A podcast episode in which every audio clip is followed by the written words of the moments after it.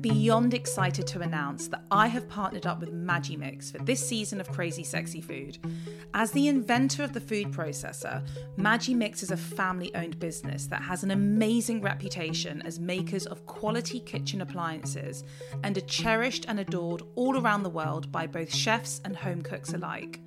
I remember growing up and always seeing my mum's beloved Magimix on her countertop and the utter ease of how she used it. Fast forward to today, and my beautiful Magimix Cook Expert is literally the most used appliance in my kitchen. This latest innovation is both a food processor and multi cooker in one machine.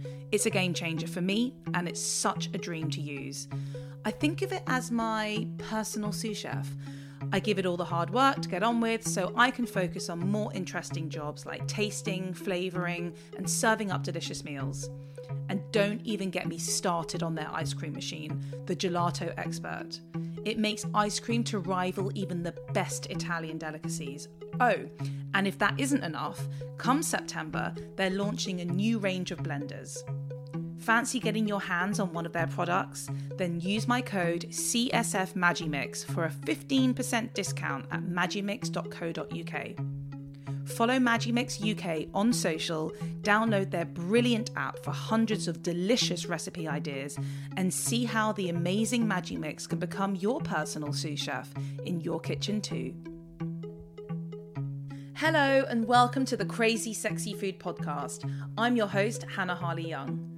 This podcast is all about the love of food and how it plays a part in our lives.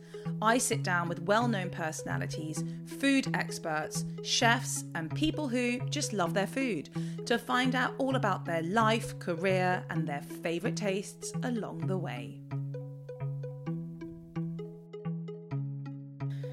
Today is a really special one for me. I'm joined by the inspirational Asma Khan. Asma gained prominence and became somewhat of a household name when she was featured on the sixth series of Chef's Table, the insightful and cinematically filmed show on Netflix. But Asma's story begins much earlier than that. As an Indian born British chef, Asma is at the forefront of pushing the taste and flavours of her beautiful cuisine to a wider audience, and most importantly, shining a light on women in the food space. She keeps an all female kitchen, employing women who aren't necessarily formally trained, but are brilliant cooks who can make delicious food from her home country. A real essence of home cooking, some may say. Asma has overcome many obstacles to get to where she is today, and as a female myself breaking into this culinary world, I look up to her as a real leader within the community. Asma, it's such an honor. Welcome to Crazy Sexy Food. Thank you. And that's such a lovely introduction. Thank you very much. Well, I only speak the truth, Asma. and I know that I've already done the whole fangirl thing last year when I finally got to meet you at Taste of London. But honestly, I really do think there needs to be more people like you in this industry who are really fighting for what matters. Because if there's more of us out there, then the change will happen. Absolutely. And the thing is that, you know, we have to be allies and not just, you know, women together, but also empathetic men. I think this is how we will win. We will win when we understand that, you know, it is ridiculous to have a prejudice against a gender, color of skin, accent, you know, and it is, it holds us all back. We all lose. Not just the person you're discriminating against, we all lose because we lose the magic of actually tasting something that is new by meeting someone who has a different story. And the world would be so boring if all of us were similar. Absolutely. I mean, perfectly put. I mean, listen, we're sort of going through a weird time at the moment, and I'm not going to dwell on all the madness that is going on in the country, but, you know, we've come out of a very crazy time, especially for the hospitality industry. And so I guess my first question really is, is how is life treating you? How are you? I know there's a lot going on with you personally. yes, but this is this is temporary. You know, we, we will we will find we're re, we reloc- relocating our restaurant, uh, which is traumatic, but it's temporary. We will find another place. I think for all of us, it has been in hospitality an interesting time. I actually feel women have come out of this worse because I hear so many stories and I meet so many women who were not furloughed when the furlough scheme came in, mums who had children have not been offered their jobs back. And people have come back with that mindset that this is going to be a battle. We need to be tough. And this is a problem because what I'm hearing about is the classic thing of self selection. Everyone mm. thinks they're in Mortal Kombat. They're going in and they're picking a football team kind of thing, where they're self selecting resilient, tough people. And somehow their prejudice is so deep. And it's unconscious bias. In some places, there's some it's pure prejudice. They don't pick women. They don't pick women to be in powerful positions. So we are again in that position where you're finding all the men are making the decisions. They're in this kind of battle mode. And we don't feature. And unless mm. we are there in positions of power, if we are not there on the table to make those decisions, there's going to be a problem because there is then that whole idea that the women are on the fringes of that restaurant, hospitality, hotel, cafe, and we are not at the center of decision making. So I think the pandemic has been tough because everyone, because of the economy and now especially, is having to downsize, having to have pay more, you know, be rational about how many people they hire, you know, any expansion has to be, you know, thought of through. And we are losing. We are losing everywhere. Do you think that there will be a change sooner than later, or do you think it's going to take a bit of time? I think, you know, people like you and the kind of work you do, uh, there are there are other women around who are interesting, who are powerful, who are vocal, who have platforms. Eventually, there is going to be an impact. We are all being part of that ripple of change, and I hope that you and I will live to see and reap the harvest that we're sowing. We may not, but it's going to happen. Conversation between you and me, there's so much of these conversations happening around. You find women who are, you know, if, if people look at you and me just on the screen, we look very different. But we're not because we're on the same side. And we're on the right side of history, the two of us. This is what will make a difference. But it's going to take time. And we have to be patient and not get aggressive and uh, you know dragging people down and you know this kind of us and them this is now how not how we win. And I love the fact that you've got some really exciting men on your you know on your podcast, and this is how it should be. Give a voice to everybody. You know, be fair. Open your spaces. Let others learn from what you are doing. You have men and women on your thing. You've got all kinds of people on on your podcast. We should all be doing that. We should be opening out the spaces. I don't need any special privilege, nor do you. But we need to have a platform.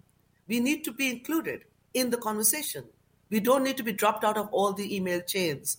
You don't want to be that person who no one is talking to, whose idea is then picked up by another man on the table. And everyone says, oh, that's a great idea. When you said it already. So it is these little things that need to change. We just need to be respected equally. No special privilege for us. You don't need to make, you know, treat us, you know, with these soft gloves as if we are yeah. sensitive and delicate. We are not. And I and you definitely are not. We can hold our own, but we need equality. One day, and I think it's going to come sooner than we think. That's what I think. I'm remaining positive. So I always start my conversations with asking, What did you have for breakfast today? I had a very fancy breakfast. Ooh. A friend of mine, he took me to uh, South Kensington, where I live. There's a new French, I can't pronounce the name, no, new French tea house and all very posh. And I had a croissant uh, with cheese for nine pound fifty, and it was worth it. I'm so ashamed to admit it. When I saw the price, I said, "What is it going to be? Gold leaf inside?" Was so good. It was so it so was good. actually worth the nine pounds fifty. Okay, I'm going to yeah. have to go and see what this is all about.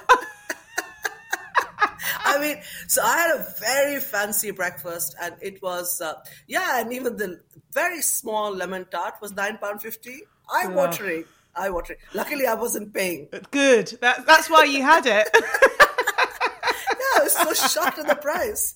Even for South Ken, I mean, it's yeah. a great price. Um, and you also, aside from all the madness that's going on, you also released a fabulous book this year called Ammu. Can you tell us a bit about that? Because is Ammu your mother's name, or is that the word for mother in? It's, it's the word for mother that is used in uh, South Asia, India, Pakistan, Bangladesh. Uh, it's used for mother, but only in Indian Muslim families. Okay it's a mix between amma, which is more commonly used mm-hmm. in, in India by all kinds of people from different south and north, and um, which is the Arabic word for mother. Oh. Because these were Muslims and there was a kind of influence of Arabic and Persian in their language, uh, Urdu is a mixture of Urdu is the language you speak, which is a mixture of Hindi and Arabic and Persian. Uh, um, so basically, ammu is used only by us. It's very rarely used in other families.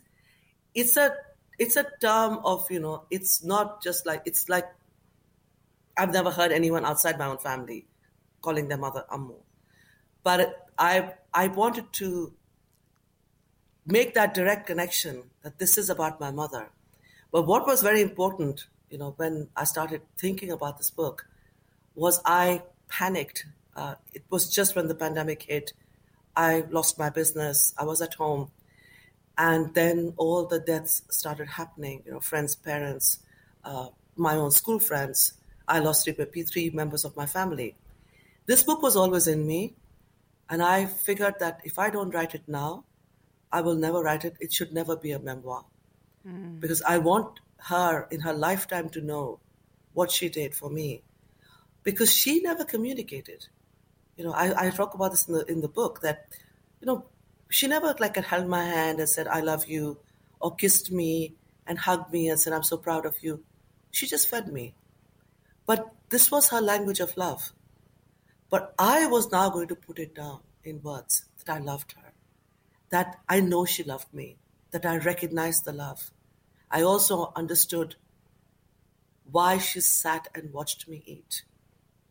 That she would feed me. She never she never asked me how's your day the moment she saw me coming back from school, she would ask me, you know, what do you want to eat? And this is a very strange thing. At that time, I never realized it was unusual till I moved to the West and I saw Western families where the parents were embracing their children and telling them they loved them. And I said, you know, this didn't happen to me. But did I feel loved? Yes. Why was I feeling loved? Because the food. She used mm. food as her language of love. And this is how this book idea came up. I was very lucky with my publisher, Ebury. You know, I had this, of course, you know, deep in lockdown, this call with, I think, so many people on it, the screen. I've never had a call, a Zoom call with so many people, uh, entire, you know, from across the world, people were on it. And I started speaking, and it was very moving because everybody was in tears.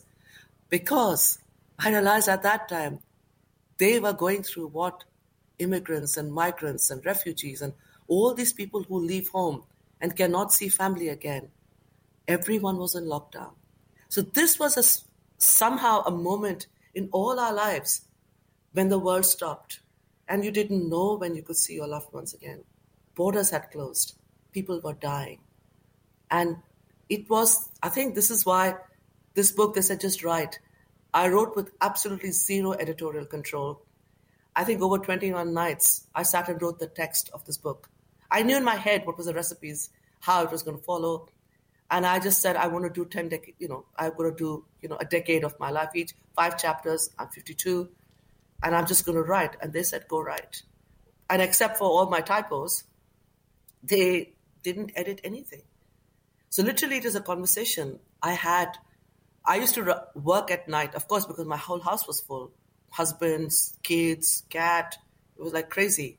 Uh, and I wrote at night. And I used to watch, you know, I used to remember Ammu used to tell me this always that never think your darkness will remain in your life. Wait and watch dawn and see the light piercing the dark. And day will always follow night. And I waited for dawn. I wrote till dawn. I sat outside and I watched the dawn come in. And I felt every time she will make it. I will make it. She will read this book. You see in the way that I write, there is this deep emotion in there. It is driven by this, that whole idea that we are never going to be in perpetual darkness. Because, yes, all of our lives were stopped. You know, all the noise around us stopped. But as a restaurateur, as someone who employed 35 people, for me, that the world stopping was really serious. And I, and then of course the pandemic was everywhere and it hit India. People were dying in my family. Uh, within 40 days, three people died a father and two sons. I almost lost my nephew. So it was all a really difficult time. But this book is a book of optimism. It's about how you use food to pick yourself up from your bootstraps and you rise. And there are, you know, all these stories, many of them of joy and happiness, of victory, of resilience. And I hung on to that. I hung on to how food can heal you, how food can make you powerful, how you can actually heal someone else. It's the most intimate thing you can do, you know, where you cook with your hands and, you know, you and I can stand next to each other and cook the same dish, but your sensibilities, your touch, your instinct, even when you taste for seasoning, will be absolutely different from mine. And that is what makes it every dish you cook. And the most expensive ingredient you put in dish is your time. Mm. You can buy every ingredient back. That time you spend to cook is your gift to the person who's going to eat it and to yourself. I feel very emotional. um, there's so much I need to say, I want to say. Um, it's interesting. You talk about your mum and you talk about your sort of your your life growing up with her, which sort of brings me into your childhood.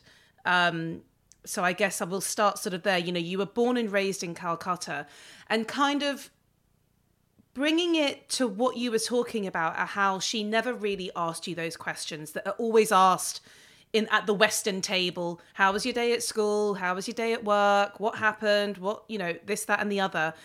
Um, I want to know whether you feel like that's quite a cultural thing. You know, I come. My my mother's side is Iranian, and I married an Iranian man, and I do feel like for parts of the world, it very much is like that, where you don't talk about, not necessarily talk about your feelings, but those questions just aren't asked, but you are shown love through food. And so yes, I guess exactly. I, and so I seamlessly kind of want to ask you to answer that part of the question, but also then talking about what was the food that your mum was cooking? You know, what were the dishes that remind you of your childhood? You're absolutely right. It's a cultural thing in the East, uh, and you will find this, and of course, Iran, very much same, similar kind of culture. Uh, I have no idea why this exists, why there isn't this communication, but it's always about food. You know, nobody would go to your your you know your mother's house and her ancestors' house and leave without yeah, eating. Totally. Yeah, and you know, so there's no question, you know. Yeah. You would always say, I'm not hungry. That doesn't exist in our culture. You know, you'll feed them till they're under the table, you know, in a food coma. You know, you feed them to that that extent. But I I think that it is so interesting that I I realize I'm also not so good at communicating with my kids. This is why the last chapter is to them that I have also not been able to tell them. And I use food. And you know, there's the biryani recipe where I talk about, you know, the my mother making this for me every time, you know, I got into trouble in school. I often missed school, uh, kind of jumped over the wall. I went and did things I shouldn't be doing. And I didn't do so well in maths and science and also not turning up for practicals. I hated going to the lab. Uh, I didn't like the smell of all the chemicals, but then, you know, that's part of the assessment. So obviously you'll fail because you haven't turned up for the exam. And she wouldn't say a lot to me. So it worked both ways. She didn't tell me she loved me, but then she didn't shout at me either. But then she would make that biryani and I knew I was forgiven. And this is so wonderful that, you know, she did, had these things that she would, her signals to you that you're forgiven, that everything is fine. Her making of all the kebabs, you know, for Eid, there was a ritual to it, a rhythm to it. And these, you know, there are a lot of kebab recipes because for Eid, as you, you know, I don't know if you, you know, in your mother's side of the family, but people come the whole day. So this whole idea that everything has to be hot and ready, you know, you kill yourself because you're going to have, you know, irrespective of who comes and how many people turn up, the food will be plentiful and ready. And these are these strange things about our culture that we manage somehow. And even if you go to someone's house who's very, very poor or who clearly doesn't have the means or the ability, you will leave feeling that you've been looked after, hospitable, you know, this kind of, they are so hospitable. And food is that way that they do it. So Ammu would make, you know, lots of these biryanis, but also what I loved is that she would always make fish uh, because my father never ate fish. He used to be completely spooked by fish. He grew up, you know, landlocked in in UP where there's no nothing. And she would make these fish dishes that only she and I would eat. So my brother also never ate fish. Wow. And it was this thing that she would give me the pieces, and then I would notice that she would touch the fish to make sure that I got a piece that didn't have that much bones in it. And she used to select those pieces, and I saw her eating, but she had a, was watching me all the time. That I never ate, ended up, you know, getting a bone stuck in my throat, and I never did. So sitting far away from me, she would sp- spot the bones and tell me that's a bone, that's a bone. Yeah, I knew. And in some ways, I used to cruise to, you know, even very bony fish, knowing she was watching me mm. and never realizing she's not eating. She's not eating. She's watching what I'm doing. And you don't notice these things as a child. While I was writing this book, I was thinking of all these little things that she did out of love. And I took it as my right. And I wanted her to know that I recognized that I, that we went to shops because you know we were we were not very well off. Uh, I know you know we are impoverished aristocrats. You know, maintaining our palace and you know houses costs so much money. It's just my father just earned a salary, and she would buy crayons for me and sit on the stool on the roadside and read the magazines, the film magazines she loved, including you know her hero. He might be on the cover, and she never bought it, and I never realized till I started writing this book. Aged 52, I realized that she left that shop always buying me something, but never that film magazine because she didn't have the money. It was very hard at times. I cried so much. I wept and then I laughed. And I remember all these crazy things that used to happen. And then I almost felt her presence as I was recreating these dishes in lockdown, cooking them. I felt her presence next to me. Mm. And this is really so I know that every author, you know, every writer writes from a place of pain. There is always that place of pain somewhere that you write. This book was written from a place of pain, but also a place of optimism that we would meet again, that I would gift her that book, that she would see that she meant so much. And the cover is this, you know, the Nakshikata. This is what pe- women like you and me are doing all the time. So basically, two frayed pieces of cloth that are of no use anymore, stained and torn, are stitched together by you know a very a running stitch, very basic stitch with little motifs and emblems, not anything beautiful. In those little birds and flowers and mangoes and little things that they stitch women, they give life to that fabric, they give it strength. So, through your podcast, me through my work, this is what we do. This is what my mother taught me that you hold the frayed, the weak, the ones that are not strong enough, and you stitch and you give them strength. And I realized in that fabric that what I learned from her, I didn't realize till I started writing this book how much I was like her. Mm. That I am an extension of what she was when she did her business and she was hiring women and you know breaking all kinds of barriers taking all the servants even today this is 1970s even today in india No one takes their servants into a fine dining restaurant and sits with them. They probably will be asked to leave by, you know, the, the management. You don't sit with your servants. In the 1970s, she did that. And I always thought people were staring at us because we were using cutlery, because we normally eat with our hands. Yeah. Uh, and I thought they are impressed that there are all these children. They were staring at the servants. She was so unafraid. Anything I achieve is nothing compared to what she did. So brave, so powerful. Has she read it? Has she read the book? Yeah, she read the book and it was uh, very moving because Yeah. when I, I I was able to get the book to give it to her before her birthday, I eventually met her after two and a half years. My publishers managed to get a book copy to me, couriered in, and I gifted it to her. She did something so unusual. I'm going to say this without crying. She bowed down to me, which we don't do in our culture. And you'll understand this as, as an Iranian as well, that, you know, bowing down to people is about hierarchy. It's about, uh, it's about acknowledging that someone is more uh, powerful and above you.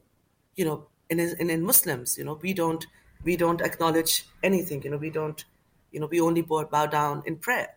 We don't bow to anyone. And she bowed to me and said, "You made me so proud." Hmm. It was oh God, I couldn't breathe. I couldn't breathe. It was so hard to take this vision of this proud, amazingly gifted woman accepting this book and bowing down. To me, it was really hard. Sorry, I'm crying. No, well, I, so I'm I, I'm tearing up because I, I think that not just culturally, but because of the story that I know about you, because I've followed your journey for such a long time, that this wasn't just about your mother being proud of you. I think it was also some sort of um, I'm not sure what the word is that I'm looking for, but as I mentioned in the in- introduction, you know, there's been so many obstacles that you've had to overcome, and that also includes what you spoke about actually on chef's table and, and i know that you're quite open in talking about this about the culture of being a daughter of the fact that you were a second daughter and how that's influenced your life and how you've had to essentially overcome that. And for people that might not know about that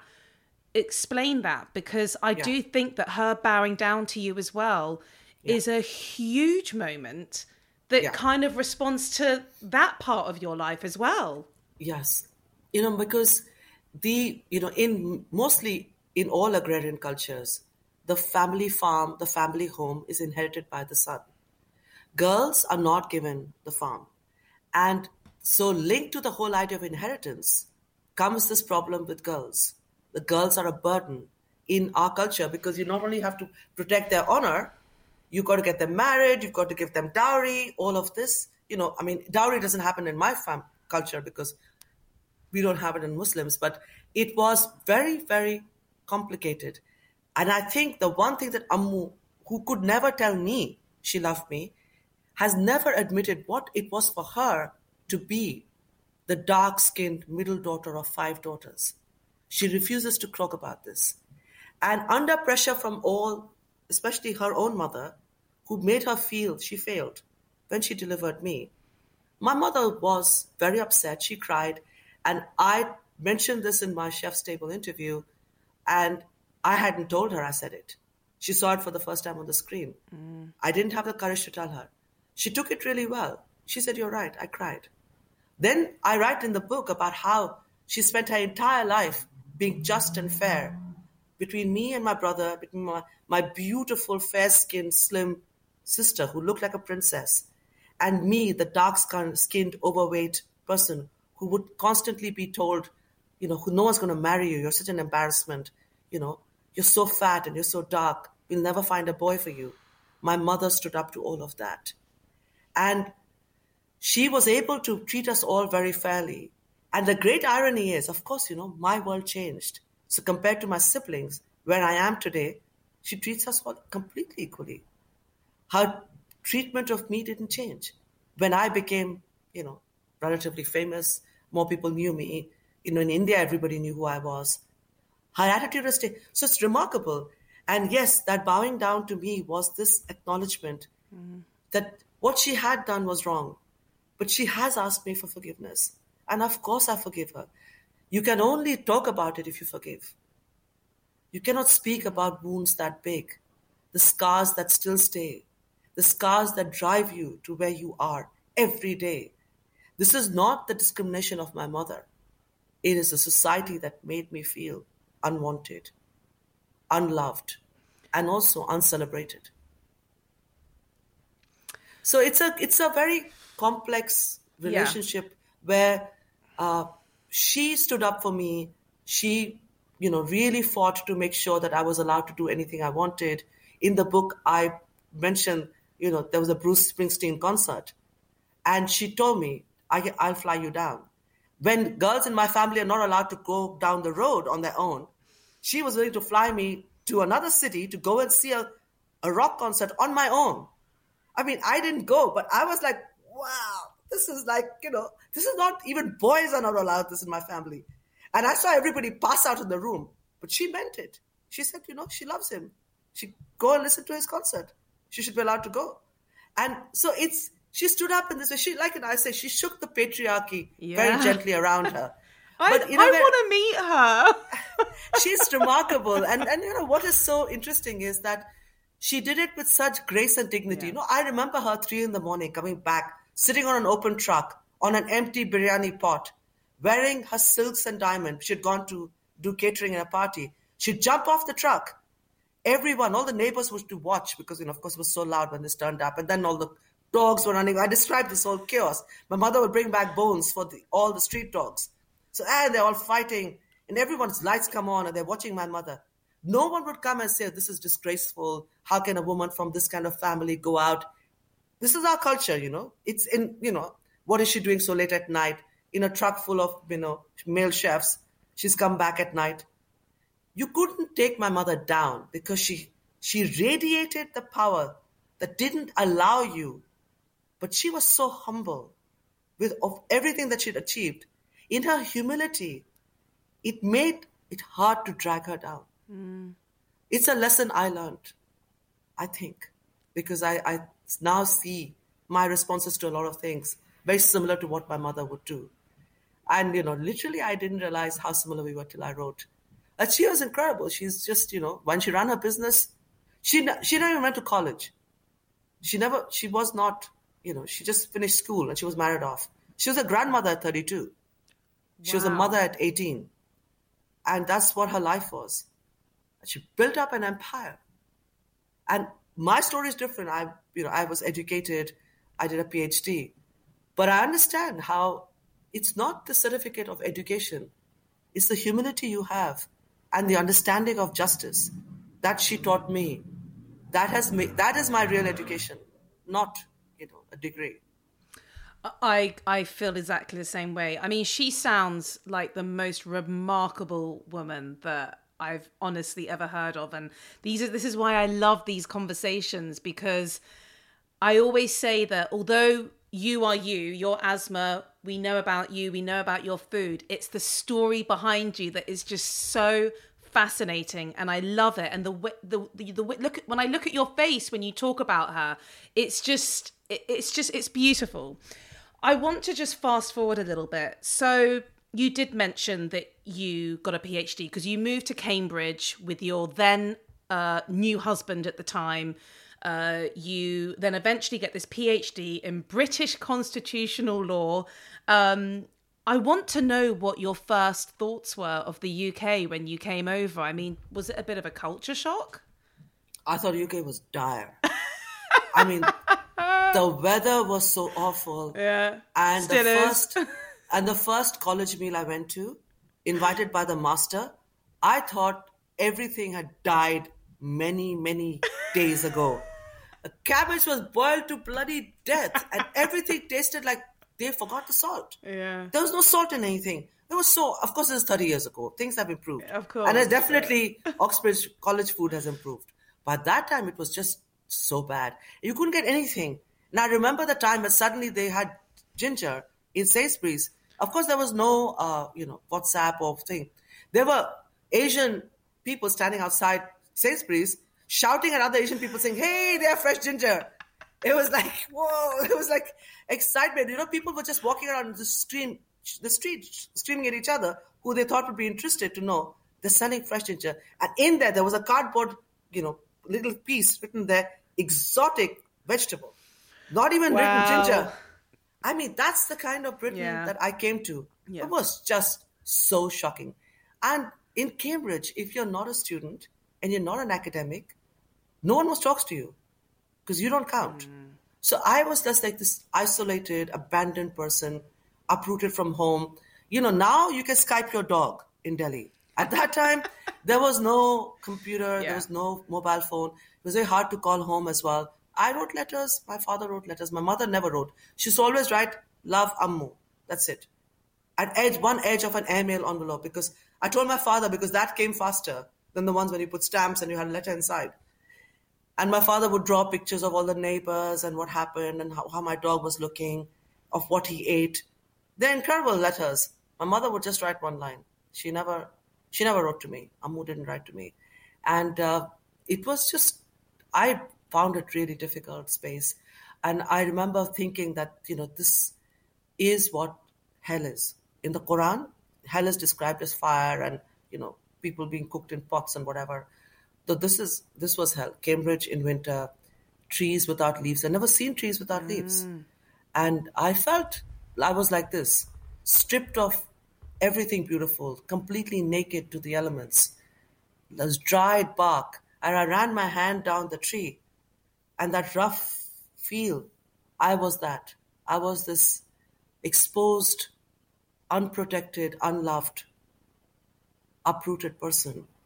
I didn't think the trees would have a spring, and I definitely didn't think spring would ever come to me. Mm. It was not easy. It was really harsh. I can really harsh. imagine. I can imagine that, and I, I speak to a lot of people who have come over to the UK, like even around the same time as you, and I think that sort of the youth of today don't realize that like if you came over from somewhere from another country, uh, literally you were relying on letters.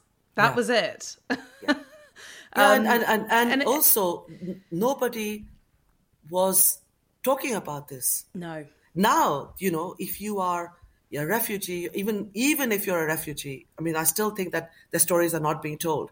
But you see something in the media, you hear podcasts, you hear voices and songs and yeah. their books. At that time, no one wrote about us. Mm. You saw nothing. You watch put on television.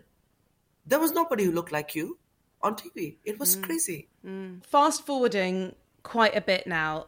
You're you've done your PhD or you're doing your PhD. You start hosting supper clubs, um, and I guess were you starting to do that because you couldn't find the food that you wanted a- anywhere else. And I guess, you know, I mean, I want to ask actually, sort of at this point, you'd learnt to cook.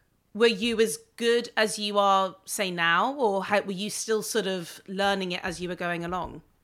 No, I was as probably better than I am now because I was I was cooking everything and I had no assistance, okay. so I made everything. No, I, it's very strange because even though I didn't know how to cook when I came to this country, and I was very, very, you know, devastated by not being able to eat good food. My husband was a terrible cook, and then college food was like even worse. Uh, it was I cooked just like Ammu the moment I started cooking because I spent so much time in the kitchen. Hmm. I was immersed in that cuisine, so I cook from here. I'm not looking at recipes. It's the aromas, the sound of the mustard seed popping, the sizzle of the curry leaves, the you know the, the smell of the meat as it's roasted on both sides. You know how that rice fragrance with the saffron, that you know the biryani being opened. All of this was in my soul. It was in my DNA.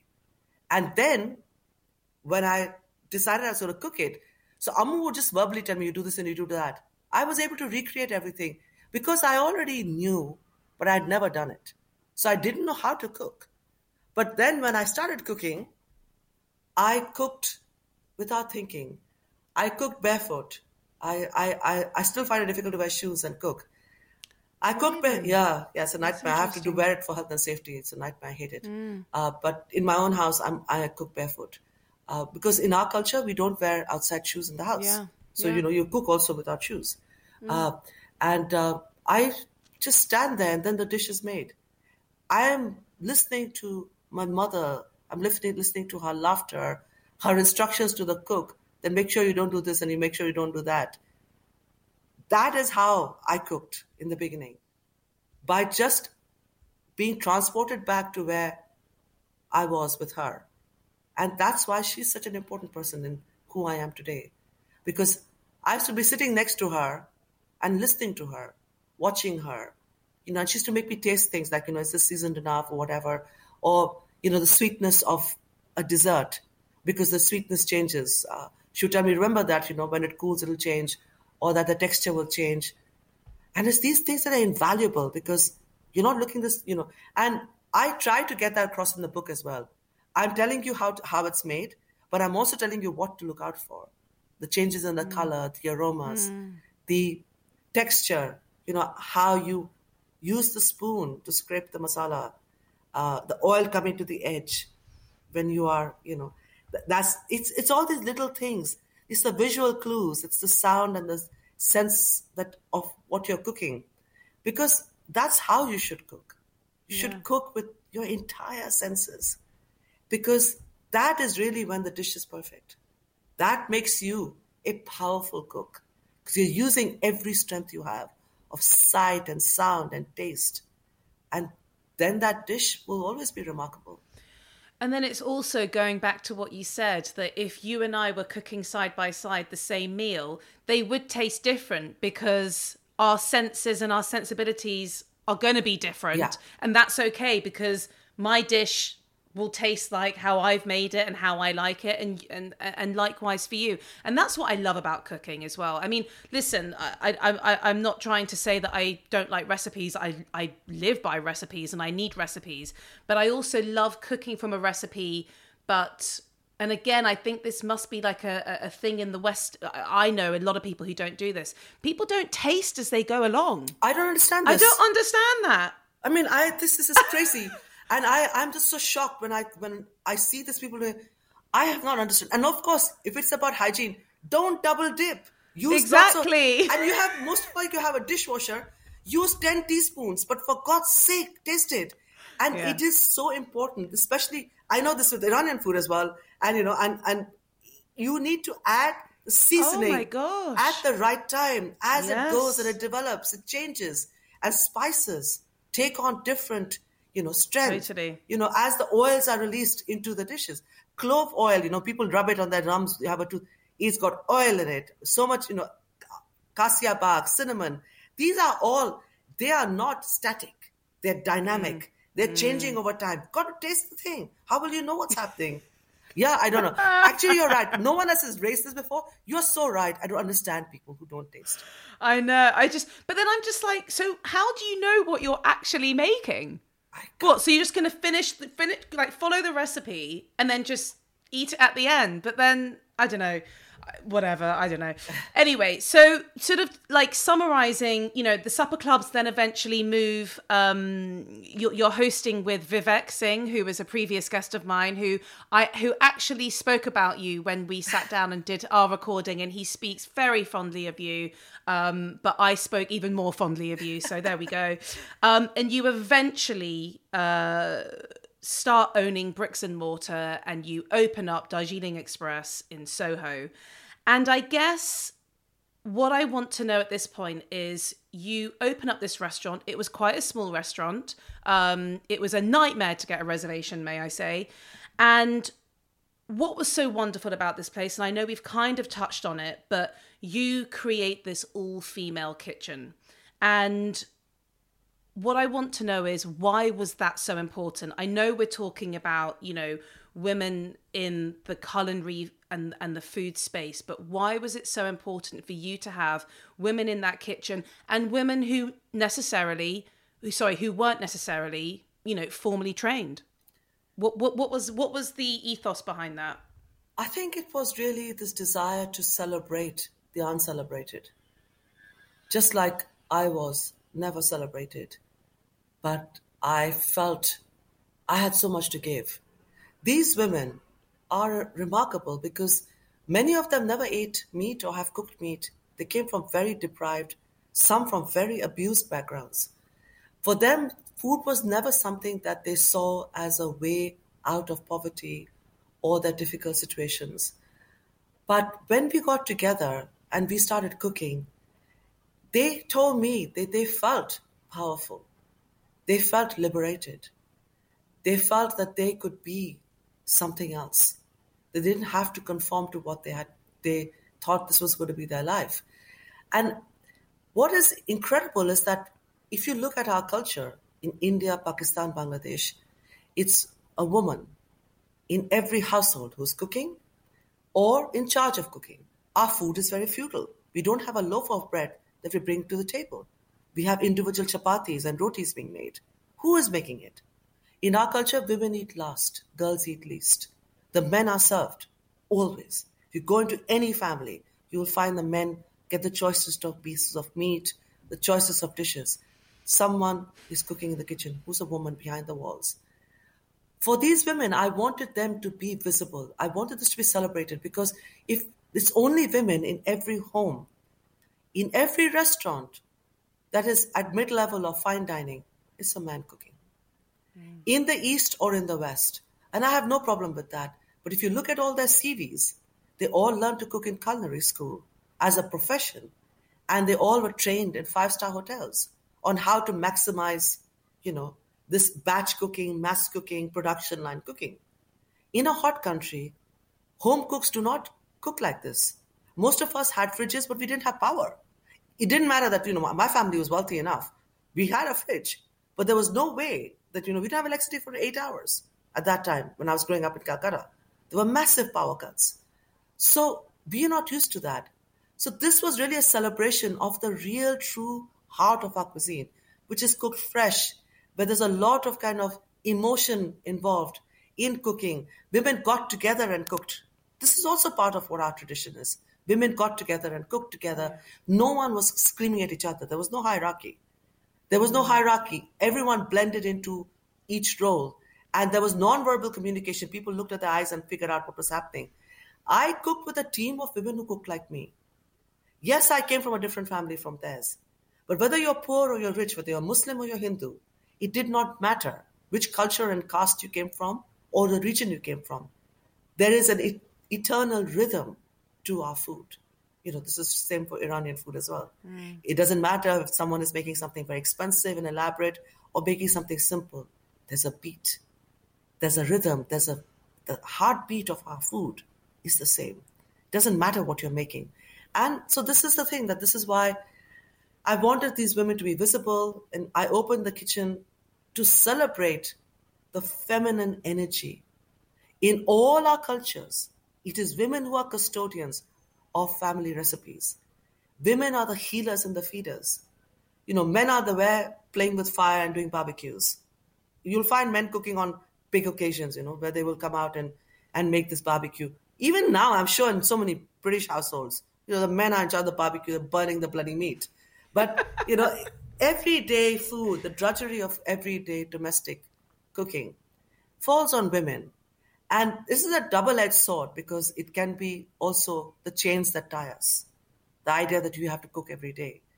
I wanted to flip that on the head and become what breaks our chains and sets these women free. This was about power and politics.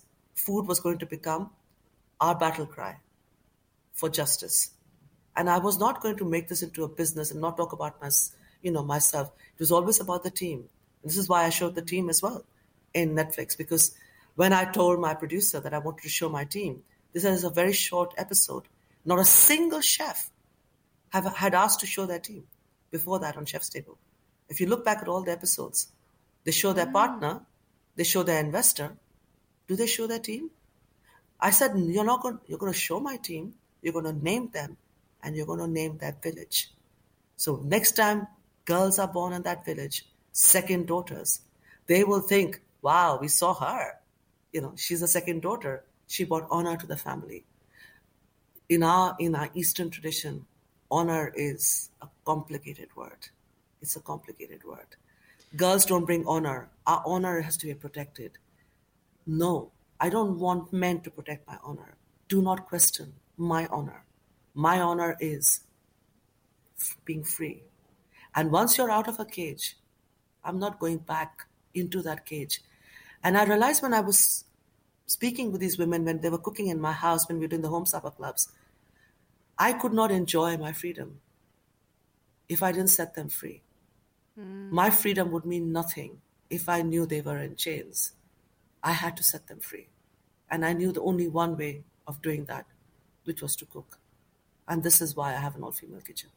I just got shivers down my spine. Um, I just think you're amazing. I do, I really do, and I have to say, I mean, I'm celebrating you, Asma. So I just want to let you know that I'm I, I'm chief of the fan club. Um, we're going to start it from now on. I am the Asma Khan fan club, but I I, I want to. You you mentioned Chef's Table and that might be where a lot of people sort of started hearing about you and following your journey from there and i guess you know that is i have to say you know i i possibly wouldn't be sitting here now had it not been also for chef's table because although I, my, my story goes way back and it's not about me but i found chef's table and, and still do such an incredible show because they do shine the light not on your sort of celebrity chefs and your very well known personalities, but they it's about the people with a story. And what's so wonderful is that just like what you did, I think that you've used, you know, they obviously have approached you, but the fact that you were adamant that you wanted to show those women, that's so important and that's part of your story. And watching that particular episode totally resonated with me because one, you were.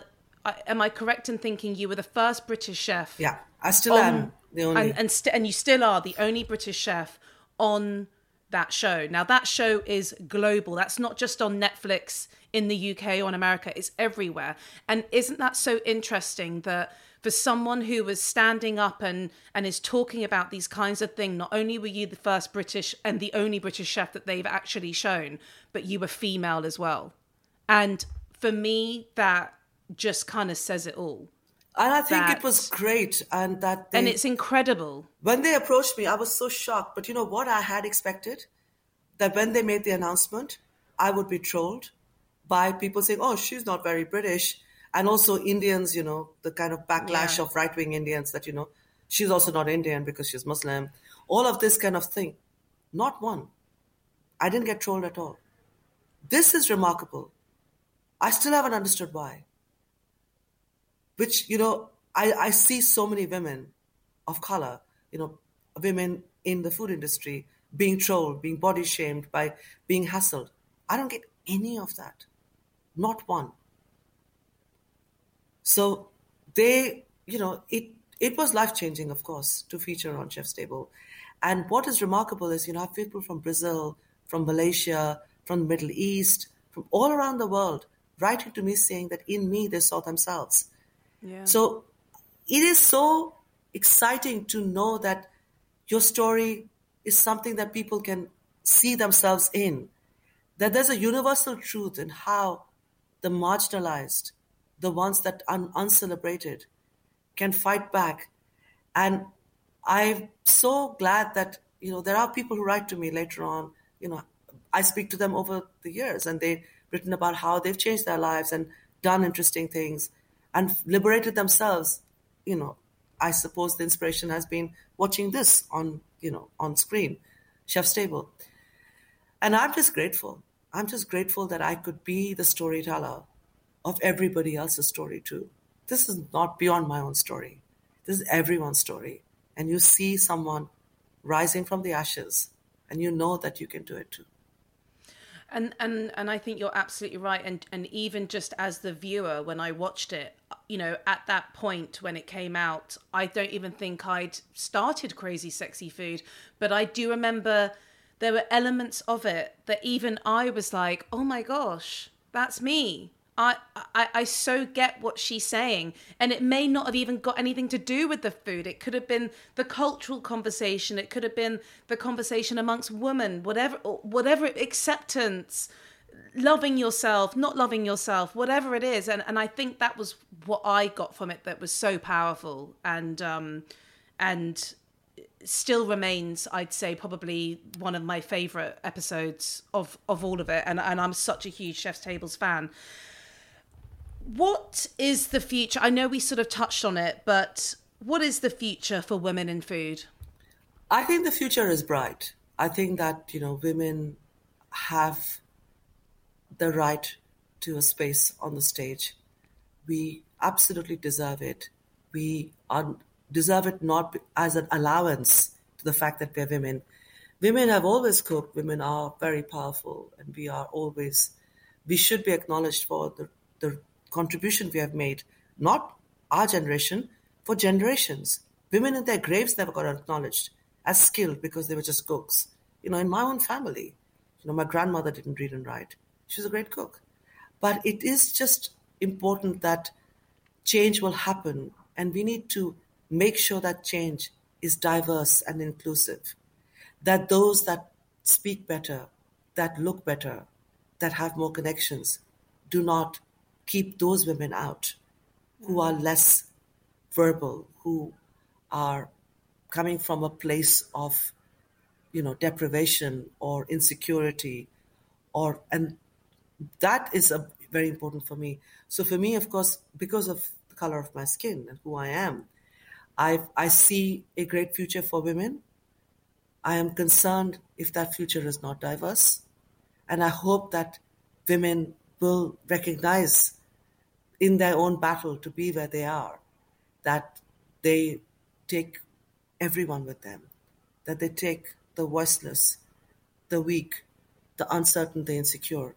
The, power sh- the powerful should lift up those that at that point are weak. Because I can tell you one thing in my kitchen today, these women completely do not listen to anything I say. They are, they are so bad, you know, and I just like, you know, I come and say, let's have tea. And we're like, this is not tea time. Go away. And like, you know, what happened to all these women who were like, oh, we're not so sure? You know, and so powerful, so powerful, so strong. And, but I, I, I still, you know, get excited when I see some female, I read about some females opening a restaurant or whatever.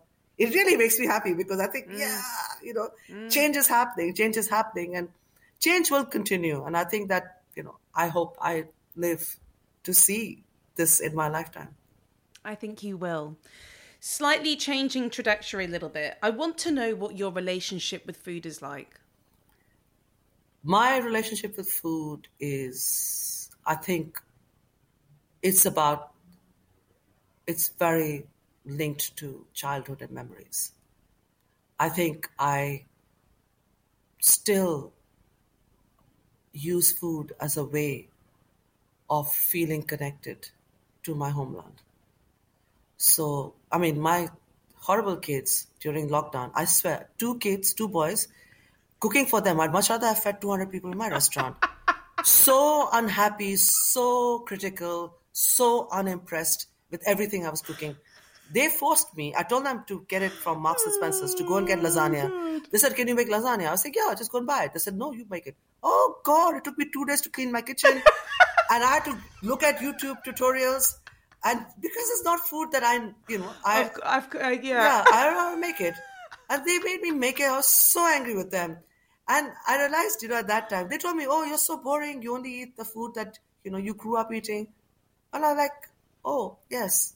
I hadn't realized then. so I like to try new cuisines and all, but when I cook, I only cook yeah. my family food. Mm-hmm. And that probably is very boring. I'm 52. I've been living in the West for like 30 years. So my relationship with my food is about identity. And so tell me what some of your specialities are at home. I cook a lot of paratha. with different kind of stuffing, and uh, my kids put all kinds of rubbish on it and eat it, marmite and honey and peanut butter. Oh, I- I- wow. know, nice. well, weird, I have to say. Honey, lots of honey. They're just crazy kids. But I, I, I also make a lot of things that are very distinctively Calcutta, Indo-Chinese. And There are two Indo-Chinese recipes in Ammu, but I cook a lot of Indo-Chinese food. So I'm quite fascinated by this blend of Chinese and Indian food. And yeah, so I, I, the Indo-Chinese food is good because I have one child, my younger one, doesn't like Indian food. I don't think he doesn't likes What? me very much as well. So he's very embarrassed. He told me, "You can't come to parent teachers meeting because my teacher told me she saw you on Chef's Table. I'm so embarrassed. All my friends have seen you on Chef's Table. Please do not come to my school." How old is he? Well, yes, that's the thing. He's 17 now, but yeah, okay. He's just at that age. he's just deeply ashamed of, of who I Yeah, am. yeah. He'll Uh, get. He'll, he'll suddenly realize he's actually got the coolest mum ever. Yeah, I mean, he the- will get there. But I've seen the older one go through that transformation where, he, you know, when Yeah. I went to his first, when he first went to college, he told me, please don't come. Because, and then uh, by his third year, he told me, all my friends want to meet you. Please can you give them cook's books? You know, and then they all come to the restaurant. He's very proud of me. And he works with me now, my, my older Oh, son.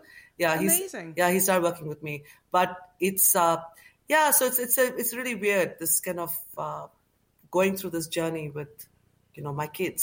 Um, I'm When not sure you- that they will actually completely get it till they're a little older, but very I much, think, you know, it's. I think it happens to all of us. and also they. I think that it will come with age with them, but also they've had such a different upbringing Yeah, to you. yeah. Like you can talk about it, but they haven't lived it. Yeah. And it, you know, it's kind of like the conversations I have with my mum. You know, her life story is so complex compared to what really was quite a cushioned life that I grew up in in London Yeah. with not many complexities and I think that you can talk about it with your children but as a lived experience it's always going to be different I think it takes time and actually it wasn't until I got into my 30s that I fully understood my mum so I think it's yeah. all of us are like this. yeah you don't get I- it. it really was for me it was like maturity and being like oh my gosh I so get it now yeah. I so get it. When you do find yourself out and about, aside from obviously yours, um, where are some of your favorite places to eat? Uh, I do not go to any Indian place. Okay, that doesn't surprise me. I, I love. doesn't surprise I love going to Chinatown, and I Okay. go. My favorite place is, is a restaurant called Canton. Uh, Okay, It's uh, someone's told me about this place. Yeah, it's very nice. It's very nice. Okay. And Cantonese food, I love it. I love it. So I love going to Chinatown, but I also I love uh, baked potatoes. So where I find baked potato, I love salt beef bagel um, in Brick Lane, and uh, I also have a. I, I love uh, I love pies. I love pies. I have to just go back to the bagel. So, aside from being Iranian, my father is also Jewish. So, he was raised in Hackney when Hackney was not cool like it is now. So, I love the fact that you love a salt beef bagel because I love a salt beef bagel. And I, I because in India, I'd never didn't know this. No. The first time I had salt beef bagel, I thought this is heaven. This is the best thing I've eaten in my whole life, and it's been thirty years, and I still love it equally. And I've been told that you know oh, you've got to go to New York and you've got to go to all these Jewish uh, uh, delis and have it. And only reason I'm going, I'm excited. The Bagel Bake on Brick Lane is still forever going to be number one, and I actually know them quite well because I did a I did a show with them, and it's they're still the best. Asma, can you and I go and have salt beef bagels together on Brick Lane? Yeah, we should. We should. And maybe because you know them and you think that I might get some extra, extra, extra bits. Absolutely. Yeah. I'll hook you Yeah, up. yeah, Don't yeah. worry. Please don't make worry. sure that they, they that you that you tell them that I'm your friend and that they should give me Absolutely. uh, kind of big chunks of meat in there. Yeah, yeah, no, definitely. Just You'll- you'll get extras. Yeah, yeah. You'll make sure that you know I'm in their good books, so I, I get more. I always finish my conversations with a few quick fire questions. Yeah. So, what is the craziest food you've ever eaten? Uh, I think it's fried grasshoppers Ooh, where was that? in in northeast of India. They eat insects Okay. there. Yeah. What do you think of them? not not nice. not to be repeated. No, not to be repeated. Yeah, yeah. okay. What has been your most memorable meal? I think the the meal I actually write about in my book, which is the meal I ate, my last meal as a just before I got married. I've Okay. never forgotten that. I've never forgotten that. Maybe it was the fact that Ammu fed me with her hands. Uh, I, I think that that is my most memorable meal. Wow. Okay. That's that's quite that's beautiful. The most important question I'm going to ask you all day. My favorite snack is a packet of crisps. What is your favorite flavor of crisps and why? I love salt and vinegar. Yay! And, and what I love is that it burns your lips. And, you, and, and- yeah, I, I love that sensation. But are you liking something thin like a Walker's or are you liking something thicker like a kettle chip? Oh God, I I like both. I love I love both. I love kettle chip, Okay. but I think I would go for Walker's. Okay. I, I I like the fact that it's so crisp and thin. Yes. Yep. Yeah. Okay. I accept that answer. What food sums up happiness for you? Paratha. I that's still my favorite with Yeah. ghee and you know just Yeah. crisp and oh for me paratha Yeah. always. Final question. Live to eat or eat to live? I know what I should say. Uh, I think I eat to live. Do you? Yes, Why? not sure, but that's that's what I thought when you asked me the question. Okay. But see this is why I love this question because it's it's it's quite philosophical. So people take it in different ways. Um I thought you were going to say live to eat. Okay. It's if you'd asked me whether it was about cooking, my answer might have been different. Okay. Even though I food is an important part, it's the feeding someone else, which is for me deeply emotional. My whole life, I see my role is to serve, not to eat.